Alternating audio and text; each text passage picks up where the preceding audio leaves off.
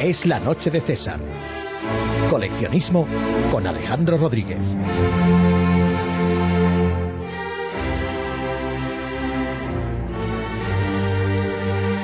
Buenas noches, don Alejandro. Buenas noches, don César. Bueno, ¿y hoy qué tenemos para coleccionar? Bueno, hoy le traigo una colección fantástica, don César. Vinilos míticos del jazz de Planeta de Agostini. No me puedo creer que haya gente que todavía compre vinilos. Bueno, no se puede imaginar el renacimiento que está viviendo el vinilo. Cosa más increíble. en fin. De hecho, parecía que los discos de vinilo se habían acabado para siempre cuando apareció en el mercado el compact disc a mediados de los 80, pero el long play, más conocido como LP, no solo ha sobrevivido, sino que está experimentando un auténtico renacimiento, como le decía. De hecho, el vinilo atrae a los nostálgicos que echan de menos el sonido terciopelado que proporciona las estrellas del vinilo y atrae también a los jóvenes que sienten curiosidad por este sistema de grabación que se inició hace más de 70 años. ¿Sabía usted, don César, que los surcos del LP reproducen la onda sonora tal y como se grabó, a diferencia de los sistemas digitales? Bueno, bueno, qué disgusto está usted dando a todos los que tenemos la discografía en, en sistemas digitales. Bueno, siempre hay oportunidades como esta, don ¿Qué le César. vamos a hacer? ¿Qué le vamos a hacer? Además, la colección ofrece una selección de las mejores composiciones e interpretaciones del género, en grabaciones de alta calidad de los más prestigiosos sellos discográficos, realizadas en discos de vinilo de 180 gramos. Los LP van acompañados de fascículos dedicados a los álbumes y a sus intérpretes, que incluyen la biografía del artista, una sección especial sobre el disco, anécdotas y fotografías de gran calidad. La primera entrega está dedicada a Miles Davis y a su disco Kind of Blue. El estilo transgresor de Miles marcó un punto de inflexión en la historia del jazz. Si quiere, para situar un poco a los oyentes, Miles Dewey Davis nació el 26 de mayo de 1926 en Alton, un suburbio de San Luis, en el estado de Illinois, y falleció a causa de una neumonía en 1991 en la ciudad californiana de Santa Mónica. La evolución constante de su música rompió las fronteras del jazz, hizo que llegara a públicos más amplios e influyó en músicos de las más variadas procedencias. Miles inició su carrera cuando sustituyó a Dizzy Gillespie en el quinteto de Charlie Parker en 1945. Sí, señor. Un gran Sí, equipo, señor, ¿verdad? cierto, un gran equipo porque Dizzy Gillespie era buenísimo y Charlie Parker era absolutamente extraordinario. Cuestión aparte es que llevara muy mala vida y así le fue. Sí, eh, parece un rasgo común de las vidas De intensas. bastante gente de estas, sí, sí.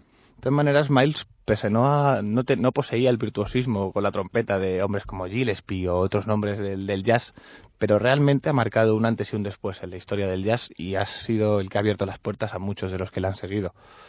De hecho, dos años después, de 1945, grababa sus primeros discos y en 1949 dio su primer cambio con un nuevo estilo, el cool, que posteriormente se propagó entre los músicos blancos de la costa californiana. A mediados de 1950 se convirtió en el líder de un nuevo estilo mucho más musculoso, el hard bop. El tema Walking de 1954 es un punto de referencia inevitable en la historia del jazz. A partir de ahí colaboró con los creadores del Acerte Stream, un acercamiento entre el jazz y la música clásica europea.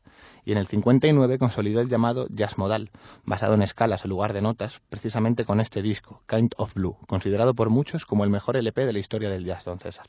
Es cierto, además, bueno, lo que pasa es que hay mucha leyenda urbana. Por ejemplo, hay quien dice que el Kind of Blue se, se grabó sin tener que repetir una sola pieza. Que no es verdad, no es verdad. Es decir, hubo que repetir alguna bonito. de las grabaciones, pero sí es cierto que se grabó sin ningún ensayo previo.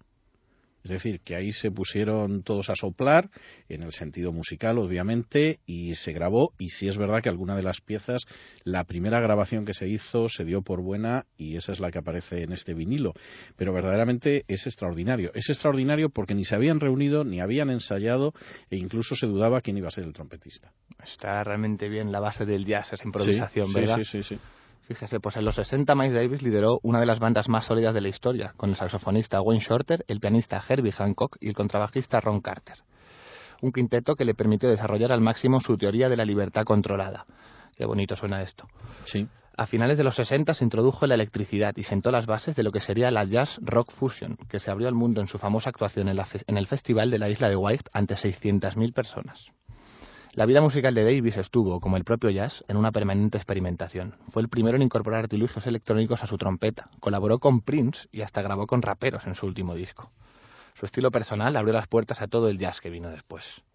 Kind of Blue es, sin duda alguna, una obra maestra en su totalidad. De hecho, hay un documental de 2005 sobre la grabación de este disco que se titula Made in Heaven, hecho en el cielo. Y no creo que se pueda expresar mejor. No, no, difícilmente se puede expresar mejor. Sí, a mí me gusta mucho Miles Davis, no porque alguna vez me hayan comparado con Miles Davis, no me diga por qué, porque nunca lo he entendido, pero, pero ha habido alguna persona que ha dejado escrito que recordaba muchísimo a Miles Davis. Debe ser por el color de piel, porque si no, no, no termino no puede de, ser otra cosa, de sí. comprender por qué era. Sí, ¿cómo encontramos este vinilo mítico del jazz, este Kind Blue de Miles Davis? Pues se puede encontrar en los kioscos a un precio realmente muy accesible. También puede suscribirse por teléfono o en la página web de Planeta de Agostini beneficiándose de importantes regalos, don. Pues muchísimas gracias, don Alejandro. Le veo la semana que viene.